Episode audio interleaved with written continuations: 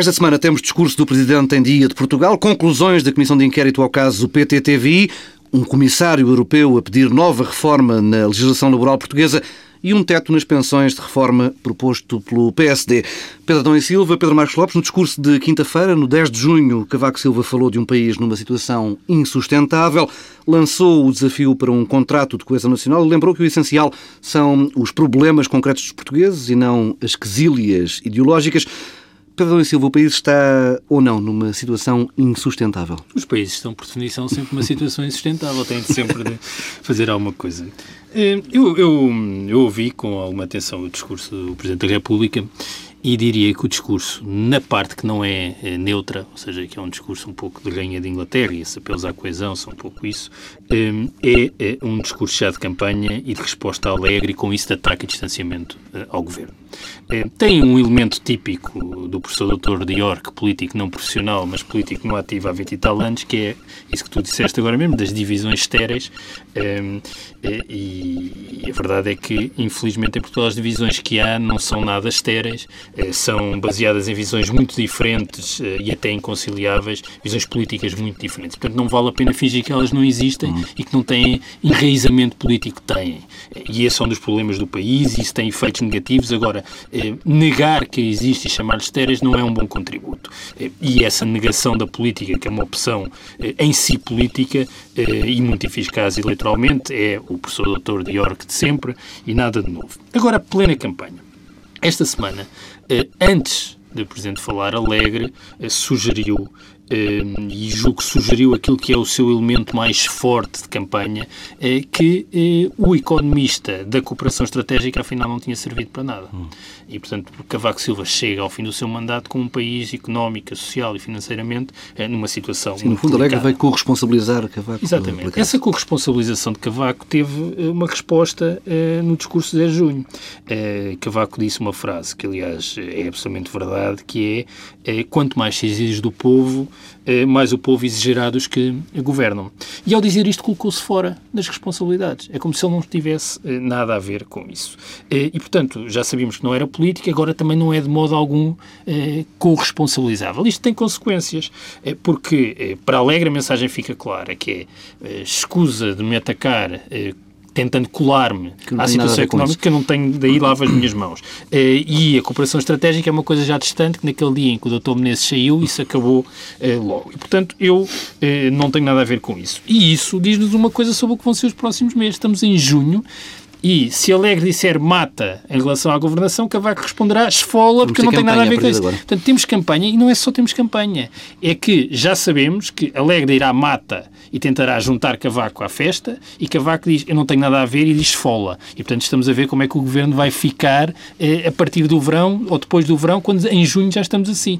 Isto mostra uma tendência forte daquilo que será a campanha eleitoral para as presidenciais. Pedro Marques Lopes. Onde o... O Pedro Adão e Silva viu campanha eleitoral, eu vi um discurso absolutamente normal do Presidente Não, eu também vi Silva, isso. Né? Eu estou a dizer, na parte ah, que não é discurso visto, normal, visto, na parte que não é neutra e que é um discurso Ótimo. normal, é um discurso eu de campanha. Eu vi um discurso típico do, do Presidente Cavaco Silva, com os apelos à coesão, muito importantes nesta altura, e vi, sobretudo, a única, a única diferença que eu, que eu notei em relação aos seus discursos costumeiros. Não foi, um, não foi dos melhores discursos que Cavaco Silva fez, devo dizer. Mas a única diferença que eu reparei é que ele costuma, e bem, na minha opinião, dentro das suas, dos seus atributos, das suas competências, eh, eh, dar conselhos normalmente sobre a governação do país, eh, fazer alguns remoques em relação a determinadas situações, e neste discurso, este discurso foi um discurso muito mais inócuo nessas circunstâncias, quer dizer, quando...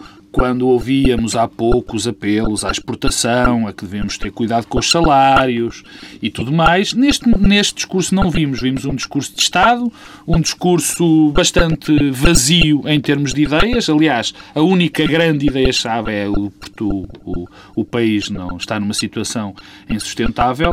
Nós já sabíamos que passamos muitas dificuldades, não precisávamos propriamente que o Presidente Cavaco Silva nos viesse dizer isso. Nós já o sabíamos. Se é esse o contributo deve ser dado pelo Presidente da República. Isso é outra... Não, eu acho que quando nós vivemos uma situação onde temos alguns governantes a fingir que não se passa aquilo que se passa, é sempre bom ter uma voz que diga o, o, o que nós vivemos e a realidade. Mas é a palavra certa nesta altura? Bom, não, não, não junta ruído? A palavra certa, não, eu acho que não junta ruído. Quer dizer, o Presidente tem, agora que está tanto na moda de falar a verdade, falar a verdade, o Presidente também tem o dever de dizer a verdade aos portugueses, e o que ele diz não é nada do que nós uh, não sabemos deixar. Agora, há aqui um ponto. E eu vou casar uh, esta declaração de Cavaco com outra declaração que Cuidado. me pareceu profunda. Gostou, não gostou mesmo do discurso de Cavaco. Não, então só chamar a atenção. Não, cuidado não, com casamento, quem é que vais casar. Casamento de casamento. Cavaco, o professor doutor Aníbal Cavaco sim, Silva. Sim, sim, sim, sim. Bom, vou casar com uma declaração que, que, que o doutor Cavaco Silva fez em relação, já, já há uma semana, mais de uma semana, comentando, enfim, que os portugueses não deviam ir ao estrangeiro e que se deviam restringir, deviam se retrair de viajar, porque era mau para a economia portuguesa. Que depois teve um remolque também infeliz de Vieira da Silva e depois outro de Bernardo Trindade. Parece que não há mais tempo, não há mais coisas com que as pessoas se preocupem. Então Vieira da Silva reserva, pretende roubar-me o lugar a mim ou a Pedro Adão e Silva fazendo comentários ao Presidente da República. Enfim, ele é que sabe. Mas, e, e a dada altura, Cavaco Silva diz, bom, de economia e finanças percebo eu, portanto, eu sei que não devemos viajar. E este, este tipo de discurso de um Presidente da República assusta-me sempre. Não só de um Presidente da República, de um político. Isso é a mesma coisa das divisões técnicas, é sempre o mesmo tema. De um político. Preocupa-me porque o Presidente da República não foi eleito por ser um especialista em economia e finanças. Ele foi eleito porque é um político. Ele às vezes esquece que é político. Outras vezes lembra-se muito bem. Por exemplo, lembrou-se muito bem no dez de junho, quando, fez, quando patrocinou a, a, a Marcha dos Antigos Combatentes e enalteceu o seu papel, e na minha opinião muito bem, e aí mostrou que de facto é um político a sério. Depois cai nestas armadilhas de dizer que de economia e finanças, percebo eu, com argumento de autoridade. Bom, isto diz-me logo duas coisas. A primeira, já referi, dizendo que não, ele não está lá porque é um especialista em economia e finanças. Está lá porque é um político. E, portanto, é a confiança política dos portugueses. Em segundo lugar, ele pôs-se numa situação muito complicada. Porque a partir de agora, quando nós, quando Cavaco Silva falar de, de cultura, de, de saúde, de habitação, o que é que nós devemos entender? Já que nós sabemos que ele não é um especialista em cultura, nem em habitação, nem em saúde, nem em negócios estrangeiros, nem em desporto, presumo que ele diga, bom, eu vou só dizer isto, mas não ouço muito bem, porque eu disto eu não percebo. Portanto, são aquelas frases às vezes complicadas e aqueles repentes, eh, aqueles tiques que Cavaco Silva tem de, de autoafirmação que lhe ficam mal. E, e isto, isto torna-se, nestas alturas, torna-se é amplificado. Amplificado por aquilo que o Pedro disse, com razão, porque já estamos, como é evidente, numa espécie de campanha eleitoral. Apesar disso, eu não vi nada de campanha eleitoral neste discurso. Não vi sequer uma resposta, aliás, porque uma resposta a Manuel Alegre. Não, nem, nem, nem, nem... A estratégia de Cavaco Silva em todas as eleições, quer seja como Primeiro-Ministro, como Presidente da República, sempre foi ignorar os, os, os não, concorrentes. Mas, repara, isso não é independente, quer dizer, é possível ignorar e ao mesmo tempo demarcar-se da ideia de que ele tem algumas responsabilidades não. Nas, não, mas, no, no, no, que o país, no que aconteceu no país nos últimos anos. Eu, isso também é uma ideia, é verdade que Cavaco Silva tem responsabilidade no que se passou no país e em algumas situações muitas responsabilidades. Particularmente em alguns gastos do Estado, mas não vamos por aí. Mas isto de nós estarmos a procurar uma culpa, e aquele também é culpado, isto também é culpado, não me parece que vá resolver grande coisa, não é? Pior, porque há que assumir também isto. A culpa é de toda a nossa comunidade. Nós ainda vivemos numa democracia, que eu saiba. Bem, esta semana o Comissário Europeu do, para os Assuntos Económicos e Monetários avisou que Portugal e Espanha têm de continuar com as reformas estruturais, sobretudo na área da legislação laboral e no sistema de pensões. A declaração mereceu imediatos reparos do Governo de, aqui em Lisboa e o próprio Comissário, Olli Rehn, lamentou depois ter colocado Portugal e Espanha no mesmo saco. Pedro Domingos Silva, foi um ato falhado esta declaração do Comissário? Falava-se, o Pedro há pouco dizia, ainda vivemos em democracia. Bem, isso, antes de mais, revela uma espécie de nova versão da suspensão da democracia. Um, e revela imensa ignorância do Comissário. Eu acho que o Comissário confundiu Portugal e Espanha, para ser uhum. totalmente sincero, mas diz uma coisa sobre a soberania e sobre a democracia, que é, não há cobertura nos tratados para a Comissão pronunciar sobre estes temas, mesmo nos períodos áureos da integração europeia, durante os anos, final dos anos oitenta, uhum. com Delors, com Kohl, a Mitterrand, a Comissão e a Europa sentiu-se sempre inibida para falar de pensões e de mercado de trabalho, e isto só serve para confirmar que a Europa está de facto louca. Está louca e tornou-se uma espécie de ficção política. Tanto assim que o próprio comissário depois veio com aquela eh, declaração a corrigir no dia seguinte. E, aliás, o Presidente da República esteve bem porque, eh, ao contrário de outras alturas em que foi hesitante na resposta e na defesa da soberania nacional, não hesitou em dizer, bem, esses temas... Estou a ouvir bem ou estás a elogiar não, o Presidente estou, Cavaco Silva? Estou, estou, não, porque o Presidente da República foi muito claro bem, dizendo eh, esses assuntos, eh, estarem ou não da agenda nacional, depende, depende dos atores políticos claro. nacionais. Eh, primeiro, essa por questão por da enquanto. democracia e da soberania. Por enquanto, eu diria que agora mais até do que no passado, porque é mais preocupante quando a Europa está completamente desnorteada do ponto de vista político que venha falar disso. E depois, em segundo lugar, a declaração revela enorme ignorância sobre aquilo que se passou em Portugal, quer em termos de pensões, quer em termos de regulação do mercado de trabalho. Até comparando com a Espanha, a nossa situação, por exemplo, o peso das pensões no P I B, no produto, em Portugal era maior do que o espanhol há um par de anos, e a projeção para o futuro inverte-se a situação.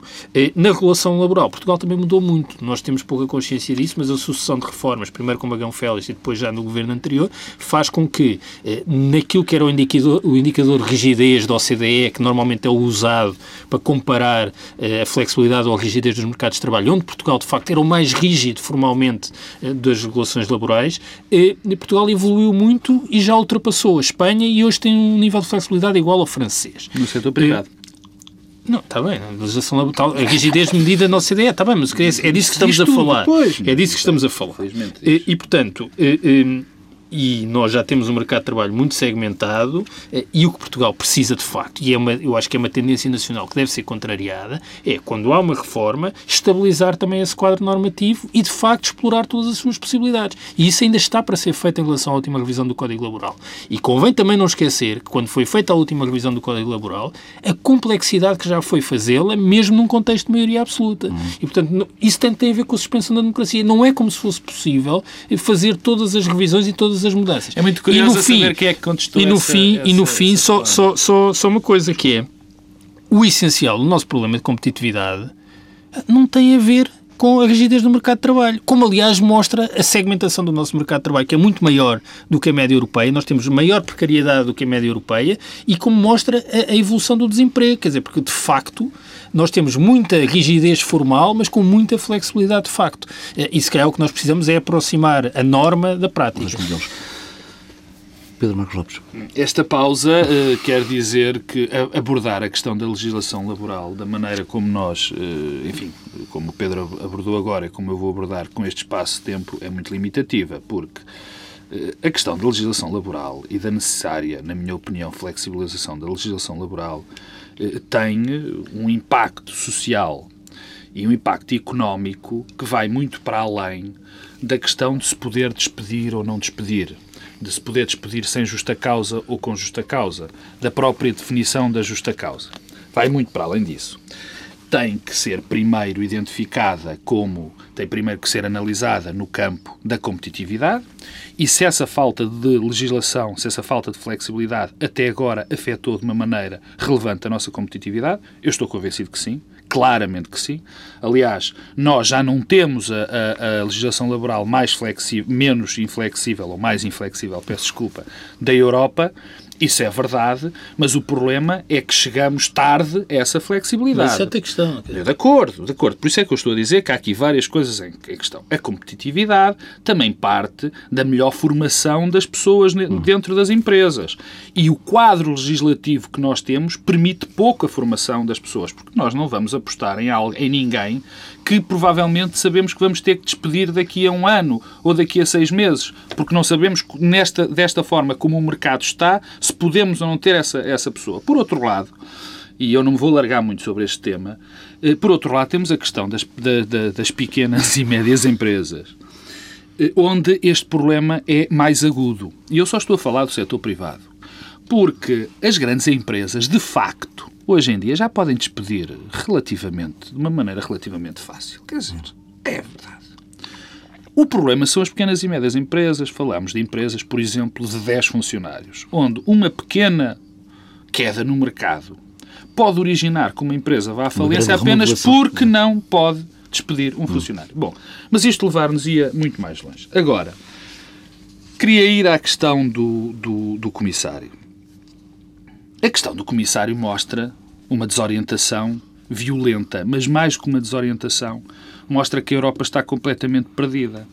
Porque o que ele diz, no fundo, o que ele diz, enfim, nos grandes, nos grandes temas, dizendo que é preciso mais reformas, dizendo que é preciso mais flexibilidade laboral, Falaste uma restrição das pensões. Uma espécie de processo revolucionário em curso não, na Europa, este é mais um passo. Exatamente, eu ia, era aí que eu ia chegar. Quer dizer, isto no fundo é um processo revolucionário em curso que ninguém percebe bem para onde vai. Bem, normalmente os processos revolucionários ninguém sabe também onde vai, de acordo, já sabia que ia dizer isso. Mas a questão é... é isto terá sustentabilidade. Isto poderia ser dito dentro de outro contexto. Nós disséssemos, estamos a caminhar para uma federação.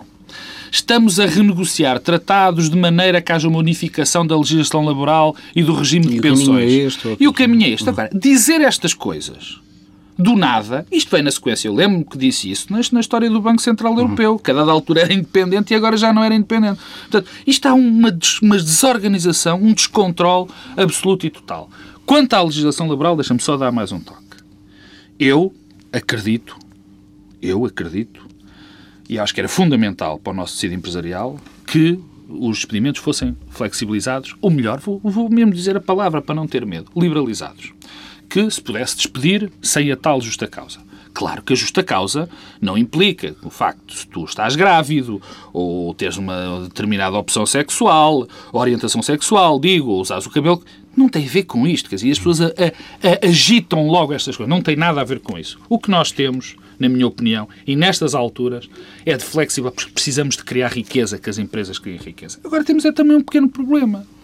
Aliás, dois. Primeiro, as medidas têm que ser muito bem explicadas.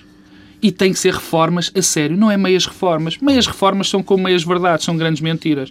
Nós não podemos dizer que vamos ter agora uma reforma para a legislação laboral que dura três anos o tempo do P E C. Isto não faz sentido. Ou se pega a sério nos problemas, ou não, ou, ou não se pega sequer. E isto é sempre um receio que eu tenho, nestas alturas, de fazer este tipo de situações. Pedro Adão e Silva, seja por este caminho ou por outro, crees que vai ser mais ou menos inevitável avançar com novas medidas de austeridade? Isto não são propriamente medidas. Essas não são medidas de austeridade. São de maior duração. Quer dizer, não, eu acho é que o nosso problema económico não reside... Oh Pedro, peço na, desculpa, na, na deixa-me deixa só dizer trabalho, e, portanto, eu diria que não é por aí, eh, nós não temos um problema de rigidez Pedro, naquilo deixa, que é a flexibilidade deixa externa. Deixa-me interromper Isso. só porque eu, que eu tinha a segunda ideia e que me esqueci. Depois há outra coisa que nós não nos podemos esquecer. Nós não podemos falar em liberalização ou flexibilização, ou seja do que for, dos expedimentos e do mercado de trabalho, sem pensarmos no setor público e no setor empresarial público. Quer dizer, porque às vezes estamos a falar de uma realidade que, no fundo, conta relativamente pouco na realidade global da nossa economia. Enquanto não se puder despedir um funcionário público, enquanto, se, enquanto for completamente ou pouco possível despedir um funcionário público, nunca mais teremos, nitidamente, uma, uma legislação laboral. Bom, eu diria que o nosso, principal pro... não, o nosso principal problema económico não tem a ver com uh, a rigidez ah, daquilo que tem a ver com a flexibilidade externa, ou seja, a possibilidade de despedir ou não. Tanto é, assim, tanto é assim que uh, o ritmo de crescimento do desemprego tem sido galopante em Portugal e, portanto, de alguma forma o mercado encontra de resolver o problema e não parece que sejam apenas despedimentos coletivos ou falências. O mercado, aliás, volto a dizer, o nosso mercado de trabalho é muito segmentado e, portanto, há uma falsa questão quando se traça um panorama de muitos vínculos uhum. eh, formais e, e eh, sem termo, eh, tanto é assim que nós temos perto de quase vinte por cento de contratos eh, atípicos eh, e esses contratos atípicos são muito flexíveis, eh, quer os contratos atípicos, quer também os vínculos precários do tipo que falsos recibos verdes. Então, e, por aí, e por aí o mercado tem encontrado a forma de flexibilizar e de, e de se adaptar. Isso é péssimo, é o pior Bom, dos caminhos. Claro. Eh, nós temos é de caminhar mais naquilo que tem a ver com a flexibilidade interna, a adaptabilidade, os, os bancos de horas, os horários, as pausas, tudo isso. Isso é muito mais importante para as empresas se tornarem de facto competitivas. Estamos nos e internos aí, e desprezamos e aí, os externos ao sistema, não é? E aí, e aí eh, há muitas possibilidades abertas pelo Código de Trabalho que ainda não foram eh, de facto eh, implementadas. Austeridade, que é outra coisa. Isto é uma incógnita. Há uma coisa que eu sei. Eh, se um Ministro das Finanças ou um Primeiro-Ministro disser que são precisas mais medidas, elas vão certamente ser precisas. Uhum. Portanto, há aqui também uma, uma, uma gestão discursiva do problema. Eh, e ninguém pode estar a antecipá-las hoje, porque se as antecipar vão ser necessárias. E, portanto, é preciso fazer uma gestão. Outra coisa sabemos desta semana, que é a economia estava a crescer, estava a crescer mais até do que, do que se esperava quando foi revisto o produto, estava a crescer à custa também das exportações e, com este pacote de medidas recessivas que Portugal vai apresentar, mas que a Alemanha também decidiu, uma coisa é certa, isso vai arrefecer o crescimento económico, isso vai arrefecer o crescimento económico. Não é pelo crescimento que vamos consolidar as contas públicas. O investimento vai diminuir. Portanto, a carga fiscal, se calhar, vai ter mesmo de aumentar. Uhum. E, desse ponto de vista, aquilo que a Alemanha fez é uma coisa de bradar aos céus. E vai empurrar, provavelmente, isto, a Europa toda para uma espiral recessiva.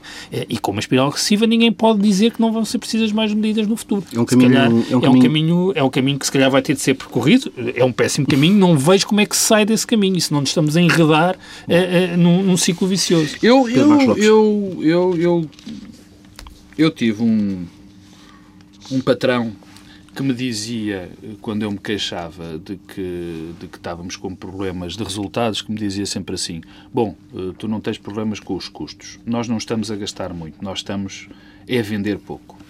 Isso, enfim, é a realidade de uma empresa que acha que tem os seus custos devidamente racionalizados, que não é o nosso caso, como é evidente. O nosso produto, o nosso, o nosso produto não cresce sistematicamente a bom ritmo e as nossas despesas crescem sempre a ritmos assustadores. Portanto, primeiro, é uma coisa que é preciso as pessoas lembrarem-se deste pequeno detalhe, porque uh, uh, isto não é só de um lado.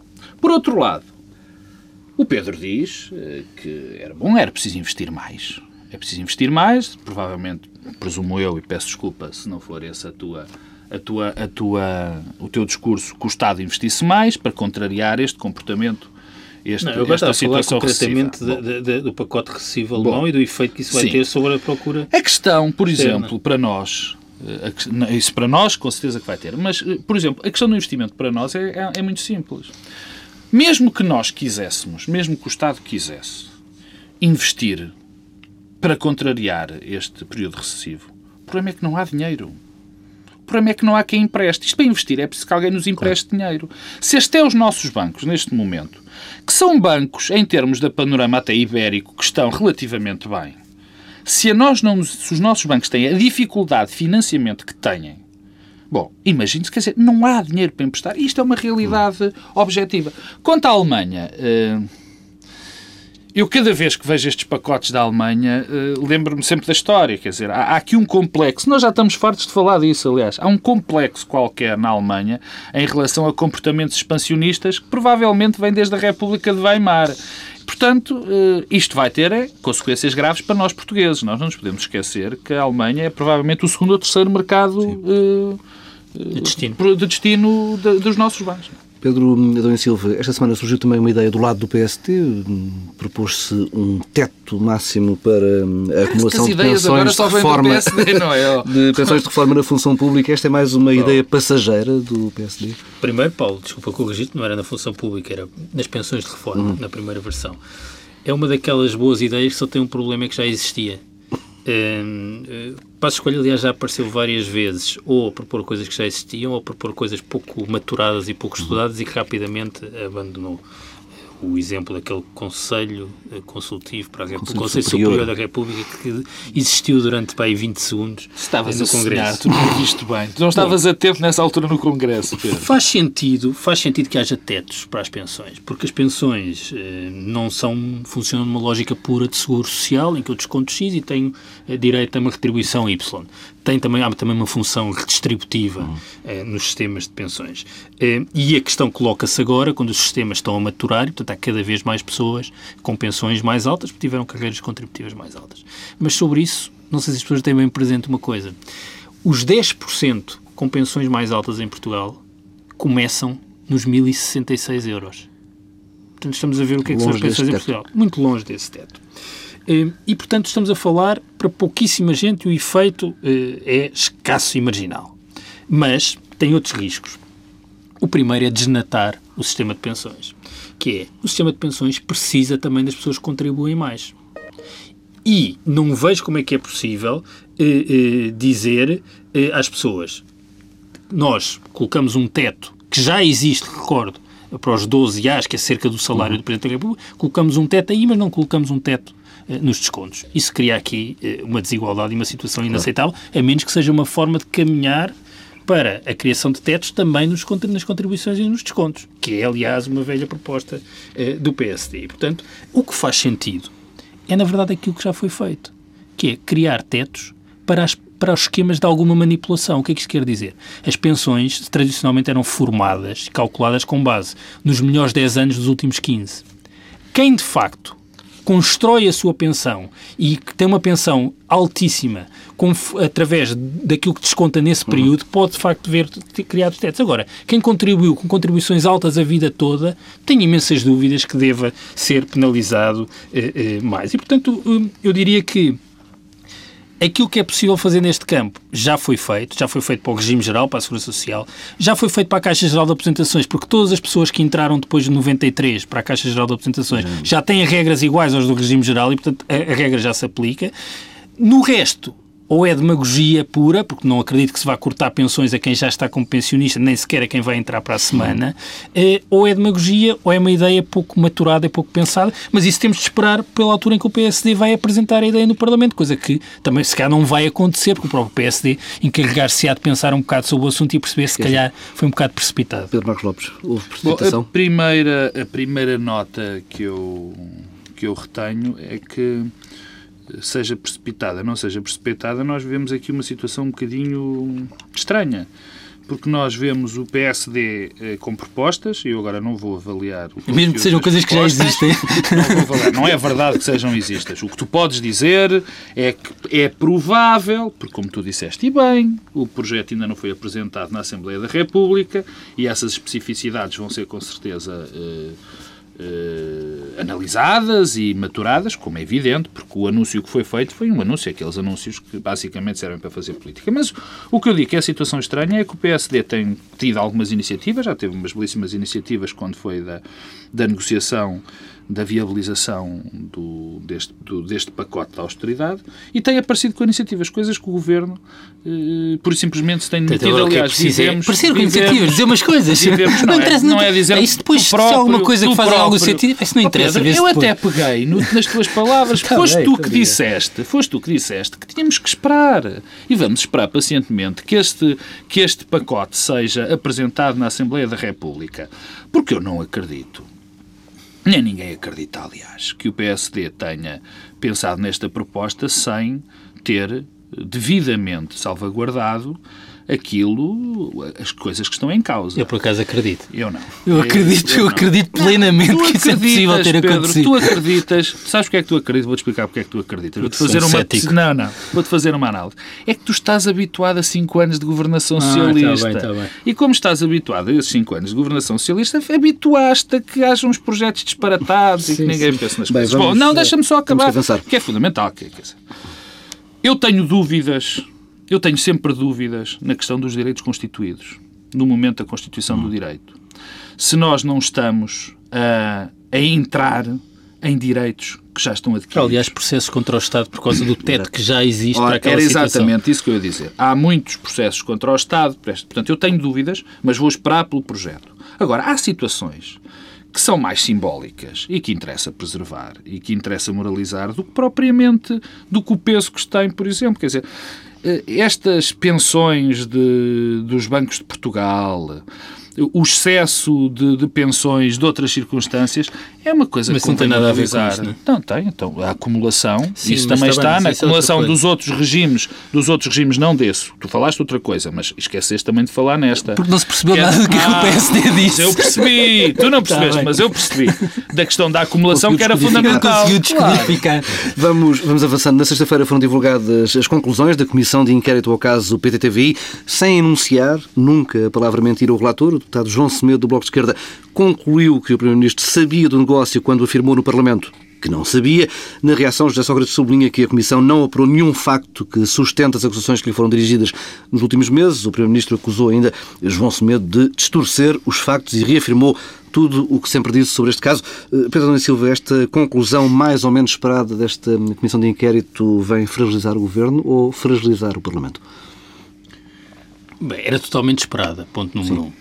Uh, isto acabou numa discussão semântica sobre o que significa ter conhecimento e deixou de ser sobre saber se o Governo tinha ou não interferido no negócio.